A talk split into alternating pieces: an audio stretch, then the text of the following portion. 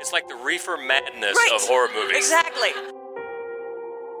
It was a watershed moment and really changed the trajectory of horror. Oh, forever. Oh yeah. The people that know it know it, and it still makes a profound impression. Honestly, horror movies are so amazingly brilliant right now. Welcome to October, the most frightful month of the year. And it's our favorite month because a lot of times people that aren't maybe that interested in horror movies throughout the year get interested for Halloween. And That's that's, where we come in. Welcome to the Fright Club podcast. She is Hope Madden. He's George Wolf. and we are from madwolf.com. We've got a new location. We're doing Fright Club Live. We're here at the Upper Arlington Public Library We right are. here. It's a lovely library. It is. a very nice room. Very nice room. And uh, we've been invited to do a little, a little bit something different, I think, for uh, the Fright Club podcast this time. Normally we talk about, you know, five, if we have the fuzzy math, maybe six or so movies, and then we show one. For Uh, instance, our last podcast was on the five best toilet-related death scenes. Right. Because that's how classy Exactly. we keep it. That's right. It was surprisingly popular. It was. That was that was a lot of fun, and we one of the one of the parts in that we had fun with me thinking the word commode was so funny. And Pink Paradox, our senior Norwegian correspondent, pointed out that in Norwegian, commode is a dresser, which is good to know. Just Yeah. so, because that could have been a really messy. Well, that brings up even more uh, possibilities for comedy. So we appreciate that. Um, all the great feedback we got for that podcast, and that we want to say uh, we want to give a shout out. We got a new listener here in the last couple of weeks. Jenny. We, want to say hi to Jenny. Yeah, because she's awesome. Because she tweets at us all the time, and she took a picture. She's put together her October list, and she took a photo of it, and it's it's it's all our movies. It's like the woman in Calvaire. It's like ever. It's like she's got Takashi Miike on that like underlined Gozu, and oh, she's got yeah. So she's our people. This is yeah, what I'm saying. she is, and she's in for a great time. Oh, yeah. Because if she's just discovering these movies, now some of the time I expect to get like a, a message saying, "What's wrong with you people?" Right? Yeah. But you never know. She might be. No. She might be. You know, I we mean, like. she she really enjoyed the woman, and that's that's that's a high watermark. That if you is. Can, if you can enjoy that film, then Right. You're Yeah, one so- of us. So welcome, welcome, Jenny. We'd love to have you as a fright clubber. So again, we're here doing it live, Upper Arlington Public Library in Columbus, Ohio, and we thought we'd call this a brief history of horror. because you like to title stuff and you're really I good at it. I like Yeah. to title stuff. He does. I really do, and I thought that fits because we're not doing the movie. We're not doing the one category to focus on. You know, something really serious like toilets. Um, we're going to start back, and this was something that we we kind of uh, came to in talking with the library people here. Yep. To just kind of start back uh, for people that are just interested. Mainly for the scary Halloween stuff, maybe not Yeah. year-round horror people. Just to give them a quick overview. Just some of the most important films, like important films in the genre, because it's a genre that is much maligned and not that many people really take it that seriously. But one of the things that you can find in um, popular horror is that it really it clarifies, it articulates the most sort of prevalent social anxieties of every er- era. Uh, and then you can usually also d- kind of predict what's going to be the most popular type of film in the next decade by what is the most popular film in one decade. Like you can always see one of them jump to the top and transcend and become sort of the front runner for the next type of films. So, for example, Godzilla. That's That- probably the most famous one that you pretty point to. clearly pointed to what they were really freaked out about right then. Um, you know, this monster uh, comes out of the sea because of nuclear um, war, and uh, and then after that, nuclear weapons, specifically Right. nuclear bombing and testing. Yeah. So that and then after that, basically every horror film that came out in the 1950s was a monster movie. Was was science based. Giant mutant monsters. Science was going to kill us all. There was nothing we could do about it. We were all completely helpless in the face of what was going on with politics and science. And clearly, had a big Godzilla had a very big effect on horror. yeah, and you could see those the types of themes go throughout every decade, all the way up to here. Just a couple of years ago, we had Get Out, and that you know the, the, these very serious racial fears and anxieties that are going on uh, in the country right now. That was a perfect encapsulation of that. So uh, we'll get back through all of that stuff as we are going to go. How far are we going to go back when we talk about this? Going back to the 1920s, way way back. Welcome to the 1920s. Flappers are coming in here soon. That's right. The biggest thing about the 1920s is that we had just come out of World War One, and it was the first global war. So in almost every horror film, there is this sort of, you know, cloaked, mysterious Eastern European evil that people were contending with. But the other thing that you can really see in it is that it's the first war where a lot of soldiers returned from injuries where they would not have previously. And so people saw maimed, disfigured soldiers in a way that they had never done before. And so those two things really, really figured into horror of the era. Uh, and in American horror, Lon Chaney was a god. He was everything. He was, you know, all the things. And of all of his films of the 1920s, probably the, the most well remembered and the most iconic is Phantom of the Opera. But it's weird given the war, and it actually caused a lot of problems at the time. Americans picketed against German films. They didn't want to send money to Germany right after World War One, but it happens that also the three nations that actually had money to make movies were Germany, France, and the United States. So that's where basically all the movies were coming from at the time. And the best horror films were coming from Germany. And one of the things that was most interesting, you can see it in Murnau's Nosferatu, personal favorite. Um, but I think For those listening on the podcast, Hope right. has her very fetching Nosferatu dress. That's right, it's a uh, dress. we'll be sure to post on social media again, but it's very attention getting. We've got the, the, the same picture up there because that has become an iconic s- symbol and image in horror. Right, and then the other image that people are going to recognize that obviously has a very has had a very long lasting impression. Right, Conrad Conrad Veidt's face in the, the film The Man Who Laughs, which obviously went on to inspire the Joker. yeah, Um, I think you could probably show that picture to someone who has no idea and that they would think of the Joker. Right, And that's very clearly an inspiration for the look of the Joker, yeah. But I think maybe for me the most important film of the decade was The Cabinet of Dr. Caligari. So the two film the screenwriters had both served in the military in Germany and they wrote the film sort of based on not only their recollections of the horrors of war, but the way they felt society was moving in Germany, that people were blindly following, believing in what the authority figures in the government was telling them, and that in fact those people were the wrong people to listen to, and that we were all going to wind up nuts. and it was, you know, and it's also, of course, an absolutely, utterly gorgeous film. It is. Um, like probably the the uh, horror or not the best example of an expressionistic film that they that made uh, they made almost exclusively in Germany in the 1920s.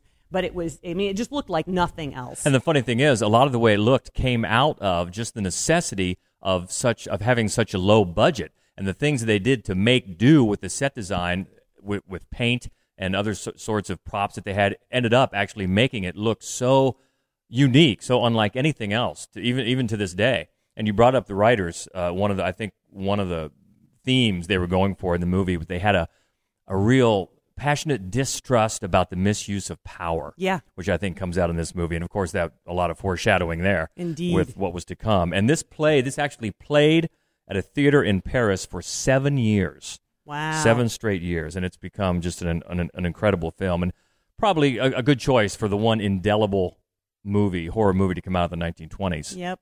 We moved to the 30s, which is really just this period in between world wars. it's like We're just biding our time. That's right. We don't have that much else to do, so let's all go see monster movies. So it was, you know, it was a really big time, obviously, in the United States for Universal. It was their, you know, the sweet spot for Universal. And again, I think that you see a lot of the same themes carried over shadowy, lurking Eastern European evil, monsters. And a lot of times uh, you saw sympathetic monsters, especially in the United States. I think there was a particular sense, maybe for the first time, of really what a soldier went through and uh, becoming a killing machine, but at the same time being sort of a human being. And I think that you saw that reflected in a lot of the horror films of the time. Um, and then Tod Browning, of course, uh, rose to prevalence uh, with some of the biggest movies of the time. Dracula, clearly, Freaks, which is our favorite. Yeah, Freaks, which which continues today to to have a, a cultural impact. In fact, I just saw what was the trailer that I brought up to you. I just saw a trailer before a movie the other night, and they used one of us, one of us, and I could tell there were just there weren't that many people in the theater that got it. I laughed out loud. And so the people that know it know it, and it still makes a profound impression because that movie is one of those that you point to today, you could never make it. Watching it is you're glad that they were able to make it, not at the expense of these of these people, but the fact that it made the statement that it made. Well, it's still an incredibly provocative film because Tom Browning, first of all, ended his career, basically. He was like the most sought after filmmaker ever because of the success of Dracula. Mm-hmm. And then he made Freaks the following year, and it basically ended his career uh, because, of course, he used actual people with physical and mental disabilities to play the freaks in the film. And he, he said that he did it because he had worked in the circus for such a long time that he was just very comfortable with uh, that kind of talent and that he was not exploiting them. But if you watch the movie, it's hard to go that way. It's hard to go, oh, I don't feel like we're exploiting Pinhead right now. I kind of think we are. I sort of think we are, and I'm going to go to hell because I'm enjoying this movie. so it's um, it's an interesting film, certainly, and it's interesting the way that it has. I think for a lot of really diehard horror fans, it's eclipsed Dracula. There are so many Draculas, and there are a lot. There are a lot of versions of Dracula I personally think are much better versions than the Bela Lugosi. Um, and I think that uh, that Freaks just continues to be a much more kind of fascinating film to talk through. But then also, Theodor Dreyer made Vampyr, which is French film and a gorgeous, glorious, surrealistic kind of horror that they'd gotten away from in the 30s. Uh, that they made a lot of in the 20s, especially in foreign foreign uh, films were made to sort of evoke this surrealistic nightmare, and we'd really gotten away from it in the United States. So it was just really nice to see something that made a lot of money internationally. I mean, he also went on to make Joan of Arc. It was one of those things where it wasn't uh, it wasn't a genre filmmaker; it was just a, a filmmaker making an art movie that happened to be a horror film. But here's our one-two punch. That's a good one-two punch. That's right. Frankenstein and the Bride of Frankenstein, and I, I think if you just took that image of the of the Frankenstein, the Frankenstein monster, that that's got to be one of. If you had to pick just one iconic horror image, that would be right up there in the top. I mean, she's great too. In fact, for my money, this is probably even better. But I mean, that has that has just transcended all time and space to sum up horror movies. Boris Karloff as the as the monster Frankenstein. Yeah, and we've talked about we've talked about all the kind of iterations of Frankenstein. And one of the reasons that James Whale's version of Frankenstein I think is the most compelling, besides the phenomenal makeup, is that most other versions of, of Frankenstein are fascinated with Doctor Frankenstein. Um, and he wasn't. He was much more interested in what he could do with this monster. And I think that's one of the reasons, really, that the Frankenstein monster is so iconic today. He's just like an overgrown child. It's almost impossible not to empathize with him, even when he throws a child into the river. You're like, oh, he's not so bad, though, really? But then when James Whale came back just three years later and he made The Bride of Frankenstein, uh, still teasing a lot of the plot points from Mary Shelley's novel, uh, he had an opportunity to do something really subversive for 1935, which is basically kind of have a feminist film with a gay male lead, mm-hmm. which is awesome. Yeah. I mean, that's just so amazing that he accomplished that in 1935. Which is so funny when you look into the history of the film and, and find out all the areas that the censors at the time had problems with. Those two areas were not part of what they had problems Right. with. They actually did have to cut a lot of the movie, so it, it only runs about seventy what three minutes Yeah, long. Yeah, it's very short. and that's even with a padded scene to uh, make up about another five or six minutes. But yeah, you're right. Getting those two things in there, very subversive for the time. And we actually talk a lot about this movie specifically. We've got an upcoming episode of Fright Club that we recorded with our buddy Dina Tripodis, where we just talk about this movie and this the movie Bride only. of Frankenstein, the entire episode. So we're part of a like a big sort of podcast collection, and uh, each one of us is taken for a week. We're talking about just one of the Universal sequels, and somehow we landed Bride of Frankenstein. Woohoo! So there's an entire yeah. The it'll be the week of the week of Halloween. Yeah. Our entire podcast is dedicated to the Bride of Frankenstein. Yes, that's and that's a good one to dissect. Um, and that's yeah, that's a good one one two punch It to is. send us out of the 30s. It is. 1940s is World War II. These are the World War II films. Uh, the you know the films that really um, came from the horror that people had just gone through, and it's also a little bit of just beating a dead horse because there's an awful lot more universal monsters. Because again, it's the same kind of a themes that were really sort of popular with people. It's this spooky Eastern Europe. It's a monster that looks like a maimed soldier. It's it's a, a good guy monster that still is able to kill people. I mean, it's still a lot of the same themes that were really interesting to people, although they became less and less and less interesting the more sequels we went through. But at the same time, RKO shot up. So they had less money for makeup. And with Val Lewton, who, who ran RKO, you, we found they, they did a lot more uh, psychological, sort of spooky think about it horror.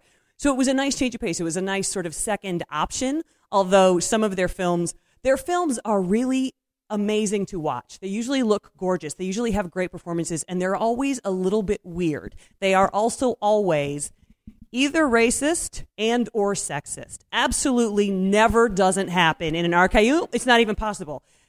What is this? What's happening here? That's not even a main scene in the movie. It's just in the poster. Oh my God, there's a black man carrying that unconscious white woman. That's like this big of that movie. Um, and so, it, and it was just really interesting. Also, cat people, which I love, cat people, but the whole plot was if she gets sexually excited, she'll kill someone. like it's just, you know, I mean, there are so many horror films all throughout the decades, It's, right? it's like the it's like the reefer madness Right. of horror movies. Exactly. Exactly. so, I mean, there is a, I mean, there is a huge arm of horror that's really structured entirely on uh, female hysteria, like sexual hysteria among women. There are hundreds of movies, but none that is as blatant as this one. And at the same time, it's just as charming as it can be. So it's got that going That's for it. right. But the big one, Wolfman. yeah, the big one, uh, 1941 Wolfman. Uh, back to Universal, of course, back to the uh, the monster makeup and everything. But uh, I think that of all films that best represent sort of that World War II hangover, this is another one. It's like it's set in England. Is it Germany? What? I the, like the the. It's just sort of this weird group grouping of European nations that seem to be like good people. They all have different accents. There are castles there. There's a lot of fog. We don't know, but you know what? They're great. And there is some villain, and the villain is definitely German because Wolfsbane. And everybody look out. Gypsies know what's going on. They're afraid. I mean, the whole thing is just so very World War II. And of course, Lon Chaney Jr., who's just a big old lummox of an American, right? He's like the only clear American in there. He's like three times as big as everybody else. Just like, oh, shucks. I'm such an American. And then, you know, he's so, you feel so bad for him. Your Well- heart just bleeds for him. And as they say in the song, his hair was perfect. but but doesn't he? I mean, especially with his, kind of looks more like a wild boar, doesn't he? Uh, to me, I think so. Which makes them, I guess, that much more endearing. I'm kidding, honey. I love wolves. this movie actually, its staying power, one of the ways it can be looked at is through the myths, the, the popular culture about werewolves came from this movie. Not the fact that it, that it can be passed on through a bite, uh, the past that the uh, fact that only one of the ways you could kill a werewolf is with a silver bullet. Those are just two of the things that originated with this movie. And it also had you, you talked about the uh, aspect of World War II. The writer was actually it was influenced by uh, his experience in Nazi Germany. I bet it wasn't good. I feel like nobody had a very good experience in Nazi uh, Germany. no, not so much. But the fact that the main character was just a normal person who was then transformed into a killing machine, Right. sort of a metaphor for Yeah. what he saw in Nazi Germany. So again, with the themes of what was going on in a population, not Yeah. only in a country but with the world, Yeah. uh, can be seen in the Wolfman And then the 50s, which is all about the Cold War. 100%. and Fonzie. Hey, No, it's not about Fonzie. Damn. Almost every American horror film that came out in the 1950s is to some degree about the Cold War, anxiety about communism, the spread of communism, anxiety about science running amok and, and filling the country with giant ants that are going to eat you. And to find anything else, you really had to look outside the United States. So, uh, l- just like RKO came up in the in the 1940s and 1950s, is the birth of Hammer horror and they gave us a completely different type of super campy, in no way believable horror movies to watch. because, but the best thing they did for me was Christopher Lee. So they they made Christopher Lee Dracula, and that's a good choice. It is.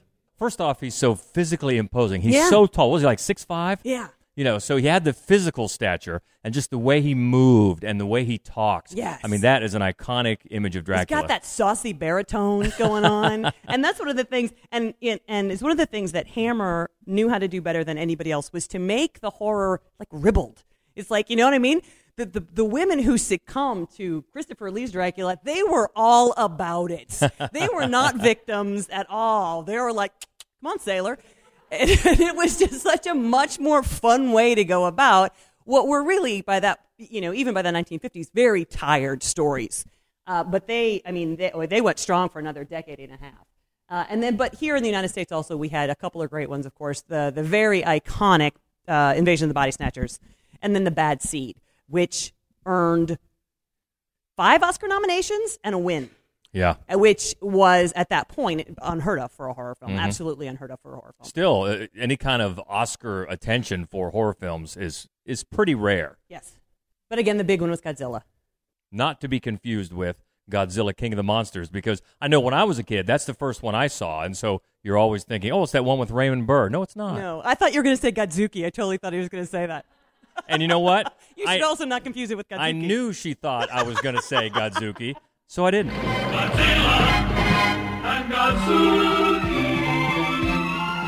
Right. Ishiro Honda's original was again, it was it was, you know, it was a Japanese film, so there's a lot of very clear references to Hiroshima, to the fear of what's going to happen when governments have this scientific power that they are just going to unleash willy nilly and there's going to be no real way. And it's funny because I think it's almost as if the wish is that this thing that they unleash will just take care just take care of it right just kill us all just whatever we don't know what we're doing anymore godzilla do you uh, which i love actually i love about that original film Yeah, and of course, through all the many, many sequels, that message got watered down Yes. uh, throughout the, the decades. But to, to view it in the in the prism of the time it came out is still extremely effective.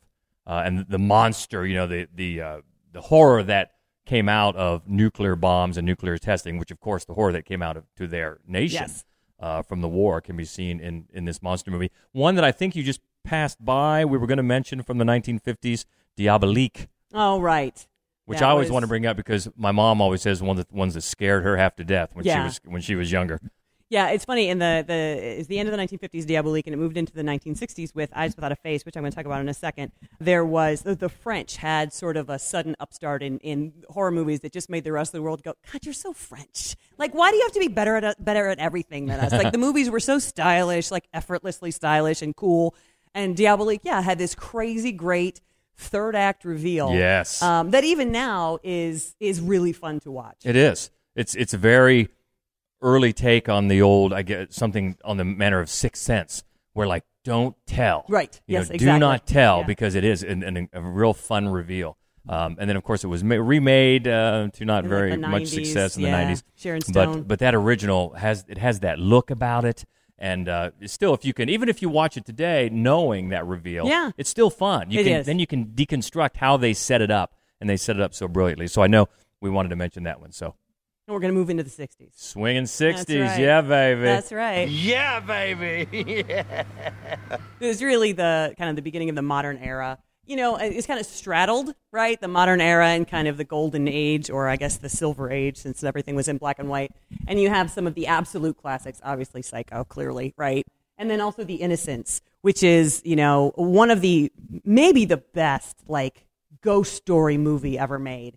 Uh, I know you you have a real love for that movie. I really do. I love it so much. There's the, in the opening, and Deborah Kerr was nominated for an Oscar for it. And in the opening, there's like this voiceover of Deborah Kerr saying, "I didn't want to kill the children. I only wanted to help them." And I thought, were those your only two options?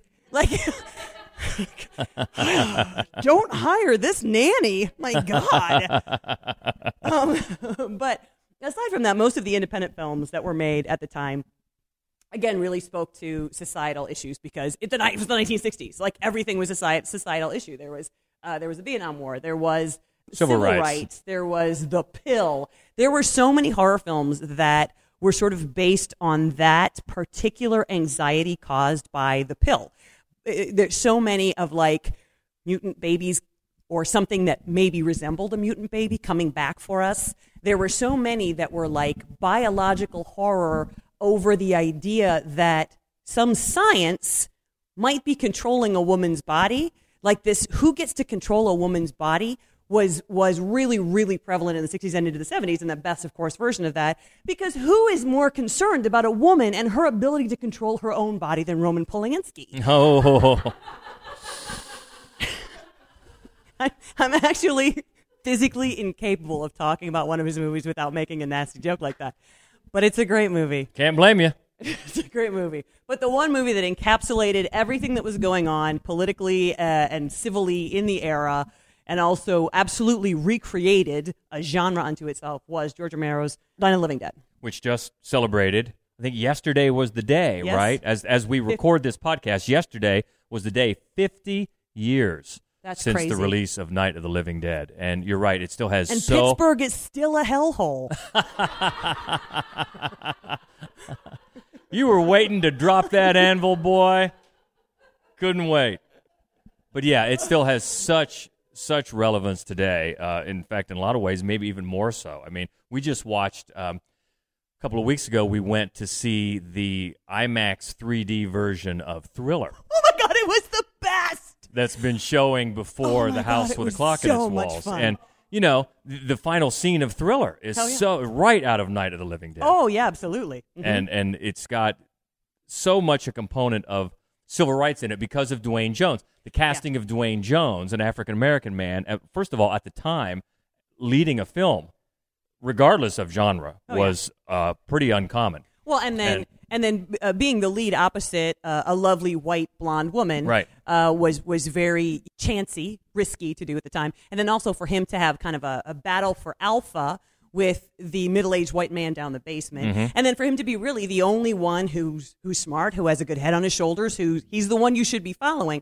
And Romero said, and I don't think this is entirely true, but he said he only made him the lead because he was the best actor, and he is clearly the best actor. But the fact that Duane Jones, whether he did it on purpose or didn't do it on purpose, the fact that he is the lead in this movie and then that incredible gut punch of a oh. montage Oh. ending Yes. has really sealed this as like a time capsule of, oh. of all of the civil unrest of the 1960s. Yes, because you have law enforcement officers. They're, they're in the movie. Yeah, they're they're dead. they're, They're all they're messed up. concerned about them being zombies, so they're not even waiting. They're just shooting, and of course, they're shooting at a black man in the house, which, of course, has tremendous social relevance today and has for for all through the decades. But uh, yeah, I, I'm kind of with you on that about the motivations of, of Romero. But even so, it's part of the genius of this movie, and it's another one you can watch over and over again, and it always is going to have, yeah. Yeah. like you say, a gut punch, but an effect of how, and great lines like, "Yeah, you can shoot him in the head. There, you go right up." They go right up. Yeah. but the other thing, of course, it did was, was create a new genre.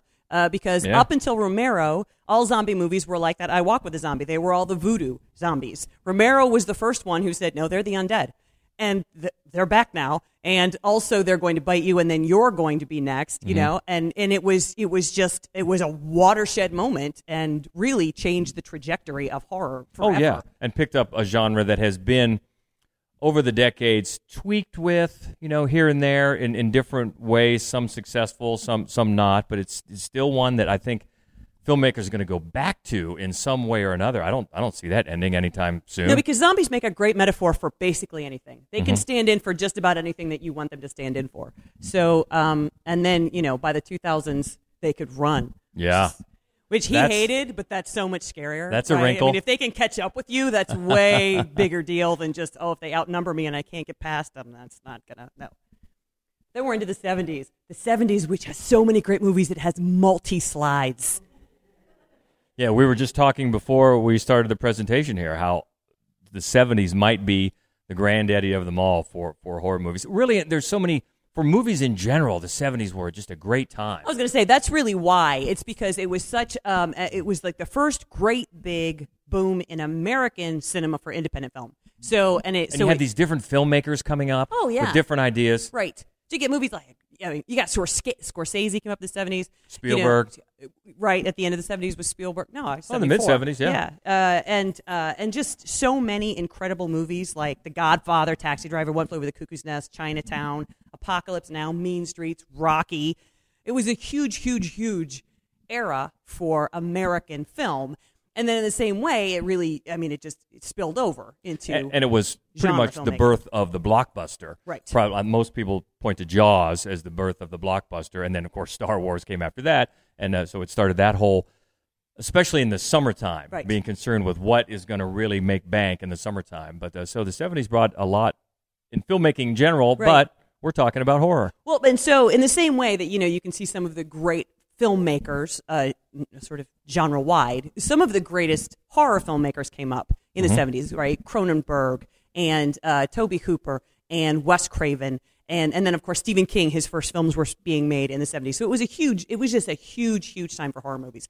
But the, the type of horror films that were popular that you could find that kind of have stay, staying power in the 70s, there are um, sort of two.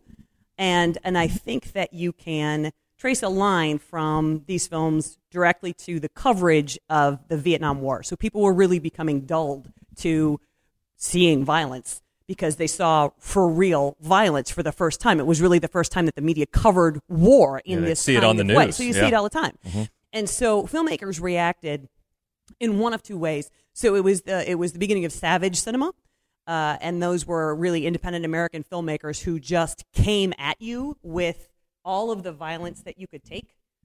Um, so obviously, Last House on the Left, Deliverance, holy shit, and then Texas Chainsaw Massacre. I'm just gonna kiss it. I love, I love the Texas Chainsaw Massacre so much. So that was the one way, and it's not just these three films, but I mean they're representative of a particular type of really down and dirty, in your face, envelope pushing, very very violent, gritty, realistic cinema. And then the other way that they dealt with it were these huge, larger than life blockbuster, immerse yourself, forget about it, go to the theater, scare the shit out of you movies like Jaws and Alien, which were two of the greatest monster movies, if not the two greatest monster movies ever made. Yeah, it's it's an incredible incredible one two there. Of course, Jaws was seventy five and Alien was seventy nine, uh, I believe. But yeah, monsters where you you were seeing scenes of monster violence on the screen, unlike anything you had seen before. I mean, even if you go back to Jaws today, okay, that's a big mechanical shark, but still, at the time, I mean, well, I remember seeing it in the theater the weekend it came out, and people were freaking out. I mean, I've told the story before. Somebody, the guy behind me, his popcorn ended up on my head. you know, because people had not seen this stuff, and I was like ten years old and uh, thought it was awesome. You know, but uh, but still today, it's one of those movies where if I'm flipping the channels and Jaws is on, I'm putting the remote down because Jaws is on. and you know, Alien too. Yeah, Alien too. Yeah, we'll watch Alien all day long. But then, as the sort of as the decade progressed, I think the thing that the theme that you see the most in horror films from the 70s and then it really spilled into the 80s was this idea of challenging the status quo. The the films of the late 70s are a lot more conservative in nature than people I think sometimes like to believe they are because they're scary and they're well made and they're iconic. But what they're really doing is punishing people for challenging the status quo, right? Sue Snell decided she was going to be nice to the weirdo and let her go to prom. And that was a bad decision. Let's be honest. That was, you know, you know what? Unpopular girls don't get to go to the prom because look what happens when you let them go. Look what happens when you're someone allows PJ Soles to, To wear a stupid hat to the prom. Look what happens when she babysits. Nice. Where was that? When you did that rim shot? but uh, yeah, there was uh, there was so much going on in the '70s. Of course, The Exorcist. I think still today, I think when people have to pin me down for my favorite horror Yeah. movie, I've, I've got to go to that one. It's it's so great for so many ways. It's brilliant. So many it's ways. brilliant. It's a nearly perfect movie. It had it had I think six Oscar nominations. Um, But the crazy thing was, you know what? What was the wasn't crazy thing? wasn't Dick Smith's makeup? yeah, that's, that is crazy. just staggers me that he did not. He ended up winning an Oscar, I believe, for um, Amadeus for the makeup. But the fact that he wasn't even nominated for, for Linda Blair's makeup in that just just kills me. But again, I mean, of all the films on here, uh, I mean, the, the, it was obviously, I mean, The Exorcist was mimicked hundreds and hundreds of times. The one with the most staying power is Halloween. It it created a genre that overtook the 1980s. But the thing about The Exorcist, I mean, all of these three films, but The Exorcist in particular, is that it really was. It was a single mom, right? It was a it was hysteria over the oncoming adolescence of a little girl. It was everything that you might worry about, and then the Catholic Church was. Going I was just gonna say, you got. you know. Usually she funny- leads with the Catholic part, but What's funny is that that would never work today. That would never work today, right? And I actually think so. I'm one of the few people I did not hate the nun. I didn't hate it. I, I had low expectations. I thought it they had sort of It looked like a Hammer movie on the inter- insides. The externals looked great, and it was whatever. It got the Catholic dogma right, where none of those other movies have. I mean, uh, but it was fine I, because I had low expectations. I think people hate that movie because not any one of us today wants to see a horror film where the Catholic Church is going to save us. Nobody believes that, right? I'm Catholic. I'm telling you, we don't buy that. So I think that's one of the reasons that that movie didn't work and why this movie wouldn't work today. But that is really what it was saying. It was basically, as much as I absolutely adore this movie, I think that it is a, a brilliant, nearly perfect film. It was just saying a return to conventional values is going to save us all. And it's also, regardless of genre, it, it's a movie that can be taken apart just for its filmmaking and how it is put together by director William Friedkin. I mean, we've mentioned before when we've talked about The Exorcist how how it starts wide Yeah. and slowly yeah, draws start, into yeah, that out bedroom. in the out in the Middle East with those huge expanse, and everybody is just really tiny. And then you're in Georgetown, you're exterior, but still everybody kind of fills most of the frame. And then the last, you're inside that bedroom, And and, everything cold. is freezing and cold, and you can't get anywhere. You just become so claustrophobic and trapped as everybody in the film is. Yeah, it's it is a masterfully made movie, and we're going to move on to the '80s. Your fave, That isn't even true. I don't know why you say that. Duran Duran. Oh, generally speaking, the '80s. Yeah, I do like a Duran certain Duran. Duran and Duran. I do. That's not a lie. We have. This is what most people think of when they think of the 80s. They think of the slasher. Mm-hmm. And most people who love horror love slashers. It's a simple formula. You just sort of find an opportunity to put a bunch of attractive people in jeopardy, far away from any kind of authority figure. And then you just let one unstoppable machine butcher them all one by one by one. It's just this nihilistic, voyeuristic pleasure. Um, And this is also where we continue to see the effect of the holdover from blockbusters of the 70s. Now it's expected. What is going to get the biggest bang for the buck? And and what still holds true today is a lot of horror movies, even if they're not that successful, they bring a big profit because they're not that expensive to make. Right. And the other thing that really happened in the 80s, MTV made people realize how much money teenagers had. Like, I don't think anybody had any idea how much money teenagers had to spend until, you know, uh, your regular everyday. In the 70s, if somebody sold, you know, 50,000 copies of an album, that was like a big deal. You're awesome. You're like, I don't know who you be, Blue Oyster Cult. Wow. You know, in the in the in the 80s, if you weren't like 5 times platinum, you were a loser. You were the Blue Oyster Cult. So and and then that really that and then MTV sort of this um, catering to a lot of flash, a short attention span, Loud, Yeah. fast moving. Yeah, it really again it had a lot to do with the rise of the slasher movie, as did of course VHS tape, because for the first time ever you could just rent them and take them home. So people were there was this huge market that had to be filled, and we needed to get shit out to fill it. Which doesn't mean that everything that came out in the '80s was kind of disposable and fun. Although, I mean, there were how many? There were eight Friday the Thirteenth in the 1980s. You would there know. Were four. there I were gave up after I think two. Nightmares on Elm Street, and I think there were five Halloweens just in the 1980s alone. And of course, there were dozens and dozens of other kind of uh, less high sort of um, Terror know, Train. You like the Terror Train, you do. But there were some really good ones that came out as well. There were some great movies that came out, and there were some great movies that came out in the 80s. American Werewolf in London is a brilliant one, and of course, The Shining started the decade uh, and is just an all-time iconic treasure that everyone should love. Oh yeah, another one that can and frequently is dissected frame by frame for crazy conspiracy theories, which uh, they've even made documentaries about. That's one that continues to get uh, bro- I have a dress down. of that one as well. And then, um, and then it's funny because so John Carpenter actually sort of, you know, answered his iconic and brilliant. I'm not putting down Halloween. It's my ringtone on my phone. I love that movie. But The Thing is a masterpiece and is, as far as I'm concerned, the best movie he ever made. And it couldn't be any less formulaic, any less, any less like Halloween. And it's funny because that is one that was definitely not appreciated when it came out by either Neither was The Shining, of course. well by by critics or any any moviegoers because it didn't make much money. But now, over the years, it is regarded, I think, by most people, as, and I agree with you, uh, the best movie that he made. And while Poltergeist may not be the very best movie that came out of the 80s, it's the most 80s movie that came out of the 80s. Um, first of all, so Tobe Hooper, of course, was the director, but but Steven Spielberg's thumbprints are all over this movie, and in fact, it's really, bear with me, it's just a twisted version of E.T.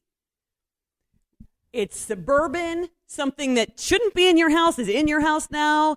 I don't know if I should keep it or how to get rid of it. Uh, you know, it's it's it is. It's just a really really messed up. Are you proud of me? Ver, he was like, you can't curse at the library. We've already told him we did a whole podcast about toilets. Come on, let's to level up here. So, and I think that it also, I mean, you know, it was so much about suburbia. It was about TV. It was about, in the same way that anything else that Spielberg did at that time period, it was just such a look at sort of Americana in a way that the films of the 70s really didn't look at it. They looked at like hipper things, cooler people. And he was just like, I like people who eat McDonald's, right? This is what we're going to talk about. And, um, and it was scary. And JoBeth Williams is amazing. Yeah, and, I think it had those it had those themes of you know s- suburbia sort of running amok. I mean, because what did they do to make that suburbia? They moved the bodies. They moved, They moved. they the moved the headstones, George. They, that's right. They didn't move the bodies because they ended up in the swimming That's pool. That's right, they did. And there's a clown, Silas. Burn them alive. Inside joke for the Fright Clubbers, but Silas, Silas gets it. So we're moving into the 90s, which was a, a weird period because there was really nothing to be mad about. And yet, if you listen to any of the music of the 90s, God, they were so mad. Alanis Morissette was pretty mad. She was mad. Nirvana was mad. They were all super mad, and I, mad. I can't remember why. Because I mean, there were no major wars. There was like no major uprising. There was, I mean, there just wasn't that much in the '90s to be that mad about. And what that means is, got a big mishmash really of horror films. Um, we have some of the greatest horror movies that were made by studios. So that was an interesting thing that happened was that really big directors decided to make really great, huge blockbuster, like awards kind of caliber horror films. Um, and thank you, by the way. so this is the other one I want to kiss. Silence of the Lambs, all time favorites, my favorite movie of all time, because it's a perfect movie, right? It won all five Oscars, which is almost unprecedented, certainly for a horror film, unprecedented. Director, film, actor, actress, screenplay. Gave us among the best villains ever. It was a feminist film, and also, you know, wait a minute. I love Ted Levine so much. Rubs the lotion on its skin. And then Max Cady, which was, first of all, only Scorsese, Scorsese would have the balls to remake Cape Fear because it was such a great movie in the, The first original, place. yeah. The original. And he did, uh, of course, he did a masterful job. Like, because he's going, oh, I'm so glad Hope Madden think I did a good job with that movie. going to sleep easy tonight. But it was just fun that it- it's almost like it's almost like these huge people were like, you know, it's the 90s. Uh, what am I going to do now? It's like the 80s are over. Uh, we're not mad about anything. Let's make a scary movie. So it was so much fun. It was super fun in that way. And then there were a bunch of things that predicted what was going to happen next. So The Sixth Sense just predicted that M. Night Shyamalan was going to be this huge, giant success, and he was totally going to trap himself, paint himself into a corner. Was going to have a real hard time to get out of that corner in the 2000s, but he was going to bounce back in the 2010s. We have a lot of hope for Glass. we do we have really a lot do. of hope for Glass. But M Night had a big, strong out of the gate, and then he had uh, some problems. But we, we think he's coming coming back to form, hopefully. But the other, I mean, the, the, the two other really big influences in the 90s, one was Japanese horror. So this is Audition from Takashi Miike. It's the best ever Japanese horror film. But Japanese horror became really popular in the United States. And what we saw then in the 90s was this huge wave of remakes of Japanese horror movies that was going to last all through the 2000s. And then, of course, the Blair Witch Project, which was made for $3,000. It made more than what was like 200,000 times that much money Yeah, just insane. and then people recognized how much money you could make on horror movies and also that you could do a found footage movie and your movie could just look like crap for no good reason you could just make a movie that looked like crap and people were still going to watch it and we're still going to force you to watch it 20 years later and you could have a viral campaign. Yeah. Which none will ever, I don't think any viral campaign will ever eclipse that. No. Uh, but uh, that was certainly got people thinking that way. You know you get stuff out there, you plant a seed, and pretty much you know the whole country thinks that this is really true. But the biggest game changer in the 1990s was Scream. Uh, Wes Craven, as he had done uh, in the 70s with Last House on the Left, as he did in the 80s with Nightmare on Elm Street, in the 90s, he basically changed the direction of horror movies uh, by uh, making a film that was meta. It's easily the first movie that ever used the term meta.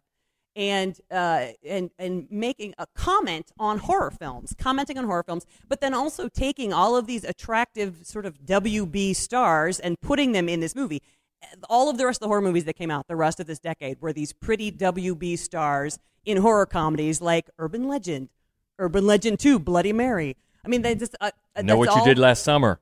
Oh my god! You had blocked that one out. Two of those. I had blocked that one out. You're right, though. He he. It's another um, mark for just how great Wes Craven was to be able to reinvent the whole genre again, just by going back and deconstructing the tropes. I mean, it's brilliant when you watch His- it. his You've got- tropes. yeah, you've got the characters talking about, okay, now this happens, and now you've got to have this, and you've got to have kids that get killed after they have sex, and you have to have this, and somebody says, "I'll be right back," Yeah. and you know, and it's it's great the way they did it because it's fun, and but yet it's still bloody and Right. scary. And it's great the way that Skeet Ulrich just looked just like Johnny Depp. right? Because, of course, he put Johnny Depp in his first movie, and then, you know, he put Skeet Ulrich. He didn't turn out to be a Johnny Depp, but still, he was so cute. He cute. was more of a skeet. He, yeah, he was more of a Skeet. He was so cute. And that moves us into the first decade of the 2000s. Shit got real. I did it. I cursed. I did it. Um, Do we have a swear jar in the library? I'm a swear wolf. You can be a werewolf. I'm a swear wolf. Nicely done. um, really, really, really great, really violent movies came out in the early 2000s. Like just game changing, amazing. 28 days later, Danny Boyle, so he was a great indie director, decided he was just going to shut down London. He was going to show us Cillian naked. And and he was gonna. It was the scariest movie. So we have a friend who's a huge, huge, huge horror movie fan. He was afraid to go. Dave Mann was afraid to go see 28 Days Later. And then that was one of the things too is that so in the 2000s you had Netflix just starting out, you had VOD just starting out, you had all of these outlets that were desperate for content. So foreign films, foreign horror films flooded the United States, which was awesome. Australian horror movies, a super favorite of ours. We've got Wolf Creek, which is another. It was such a horrifying film. Good for you, because that's a tough watch. It is. It is. I reviewed this movie for the other paper at the time, and it's funny. Um, Roger Ebert was still alive, and he reviewed it as well in the same week. I'm sure we had the same number of readers, and um, he gave it no. He wouldn't give it a, a score of any kind. He called it a snuff film, and that no one should see it. I gave it four stars. And that's like- the difference between Hope and Roger Ebert. that's it. It was amazing. It was stunning. Uh, uh, John Jarratt was again one of the greatest Ugh. villains ever. It's and so creepy and scary and violent. it's My so lord. violent. It's so violent. And then the, one of the other things, yeah, that we saw happen um, in the 2000s, the first decade, was it didn't have to be a slasher to have a strong female lead. Uh, and that just kind of came out of nowhere. You and know? they didn't have to be the final girl. No, no, they could be the villain. Mhm. If you guys don't know, well, some of you know this because you've been to Fright Club before. So this is The Loved Ones, also from Australia. If you haven't seen it, you must see it. It's glorious. And that's Lola, and whatever Lola wants, Lola gets. I've heard that somewhere. right. Of course, The Descent, which is incredibly scary, incredibly violent. Uh, all of the main characters are female. Even some of the monsters are clearly female Yeah. you know and, and it was just an interesting thing that there wasn't really in particular anything in society that was sort of determining you know i am woman hear me roar. It was just that like suddenly people were kind of going wait why not though? You know and you go back and you watch the, some of the slashers some of the other movies you're going why is your shirt off right now? Like you're at a job interview. Why are you what's going on here? And it was just like you know it was really fascinating how especially in the second half of the 2000s we just had a lot of really great female characters and they weren't relegated to that smart versional Jamie Lee Curtis. Love Jamie Lee Curtis. Love Halloween. But I mean, that became such a cl- such a crutch for horror films. And then and then all of her slutty friends get killed, but she's virtuous and she's smart, so she's going to figure it out. She's going to be the final girl. I'm not saying that's a not feminist, but it's not feminist. You know, and this was just like we're not even going to think about it. We just have these great characters, and it happens that they are female, which is awesome. And of course, let the right one in. She's not really female, but she's played by a girl, so we're going to count that because we really want you to see it.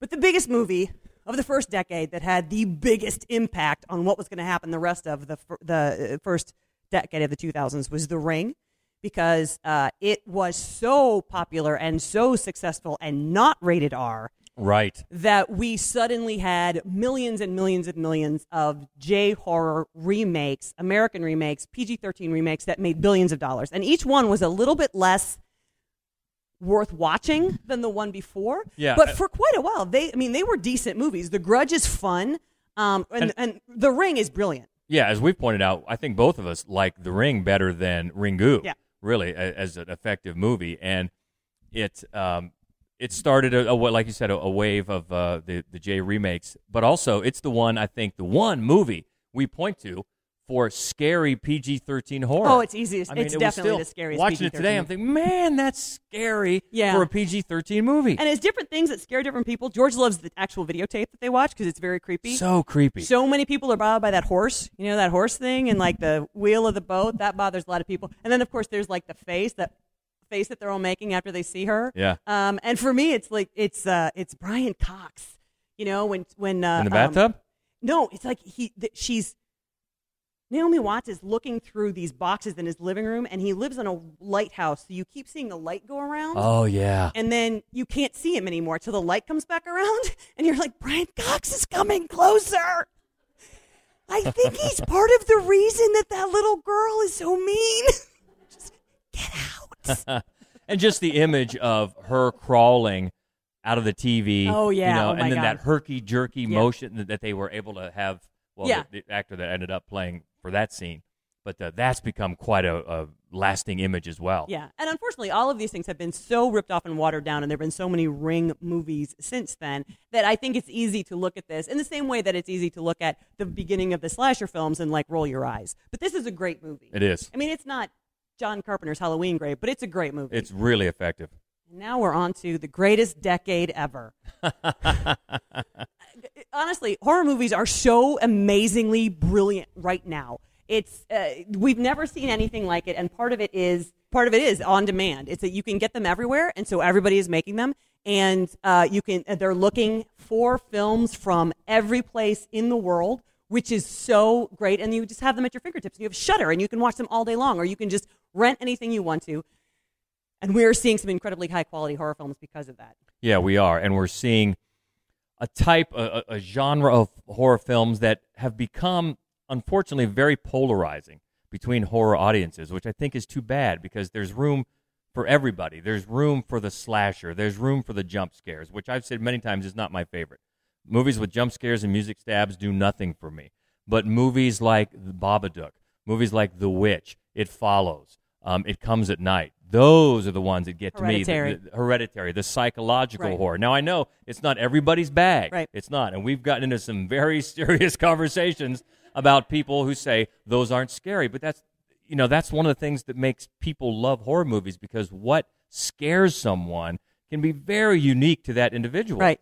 Absolutely. But the other thing that we've seen um, is that you know uh, people don't go to the theater anymore. It costs too much money. So there has to be a reason. And to sit in a big dark room with a bunch of other people and get scared seems to be a reason. Because so many of the huge blockbusters that so many more of the giant studio blockbusters are horror films in the last 10 years than have ever been in any sort of spate at a time it's amazing. So we start with split which made billions billions of dollars right? It. How much money did that make? Um, A lot. a lot. The conjuring made a ton of money and cost no money to make. And Get out. We're so proud of Get Out, right? because not only is it that thought provoking, amazing, really thoughtful, well crafted horror sort of art house movie, it made billions and billions of dollars. It won an Oscar for Best Screenplay, and it also clearly reflects the social anxiety of our modern time. And I think that's what Jordan Peele was aiming for to have two suburban white people say that they're proud of it. I Right, think that's yeah. really going to be a feather in his cap. Yeah. he and Scorsese are going to be talking later about how excited they are about this podcast. But it, it is. It's so great as, first of all, just as a scary movie.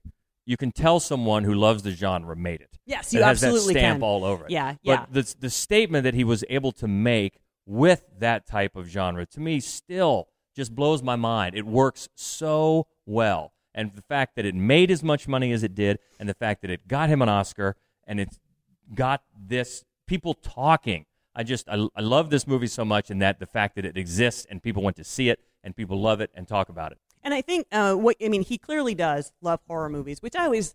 I mean, that's always so like heartening when you're watching a horror film. Is like you're one of us. That is so nice. but even for right, one of us. The opening sequence is, and, and actually, uh, it reminded me a little bit of the opening sequence of It Follows because it's a John Carpenter opening. Mm-hmm. Um, and and so basically, the way the way this movie opens, picture a, a, a lovely white girl walking by herself in the dark up a road. You are automatically immediately you're you're inclined to feel anxiety for her because she is vulnerable and she's a victim and something bad is going to happen to her. And he said, "Oh, you think that's bad? You just try doing it as a black man. Just try doing it as a black man." And you're watching it going, "Oh my god, this is so true." And it was just amazing the way that he could subvert really common horror tropes that we've all just come to accept and and and show how show what the black experience is in the United States. Yeah, and just take the idea of cultural appropriation to the very Oh, nth yeah. degree of actual what they've termed cultural harvest. Right. And to make that point is just it's just one of the many brilliant things, not only about the script, but about how he directed the movie. I And just- all of the performances are stunning. Yes. So that brings us up pretty much to today. It does. It does. We're in a good place. We are in a good place because still this month we get to see the new Halloween and Suspiria. Yeah. Good stuff. Good Yeah. stuff coming. I think we're going to continue to see those other types of, of filmmakers, new filmmakers come up with new ideas, and some of the, the, the filmmakers that were new just in the last few years bring us their next project. And it's a very, very exciting time, especially for, for, for movie fans in general, because you said of the all the, the demand for content, mm-hmm. but also for horror movies. There's Yep. just great stuff out there all Yep. the time. No matter what kind of scare you prefer, it's out there. And you know where you can find all of those scares, George? Where could that be? At the Nightmares Film Festival. Which is which is going to be Pivot like point. right after this comes out. Pivot Point. yeah, we'll be there looking for you. It is really the place to be. If, if, See if- how much better I am at this when I don't drink? who has made that point before? I don't know. Yeah, we'd love to see you at Nightmares Film Festival, uh, October 18th to the 21st at Gateway Film Center. I know we've mentioned it a lot, but that's because it's worth it. Great for fans of horror, great for fans of film. The community is is awesome. So look it up on uh, on social media. We'd love to see you. You've got time to join us. Uh, we hope hope you can make it. And uh, looking forward to boy the rest of the month for MadWolf.com and Fright Club is busy, busy, busy, but it's going to be fun. Yep. So we've got yeah, we've got Ga- Gateway Film Center next week, Yeah. and then Nightmares Film Festival. Then we are going to do an entire podcast on the Bride of Frankenstein. Yeah. Yeah. it's a big month. Yeah, big month. A lot of stuff coming up. So let us know what you thought about this. Anything that we missed, anything we got wrong. No. But uh, you can you can let us know. Easiest way to reach out is on Twitter. We're at Fright Club Pod.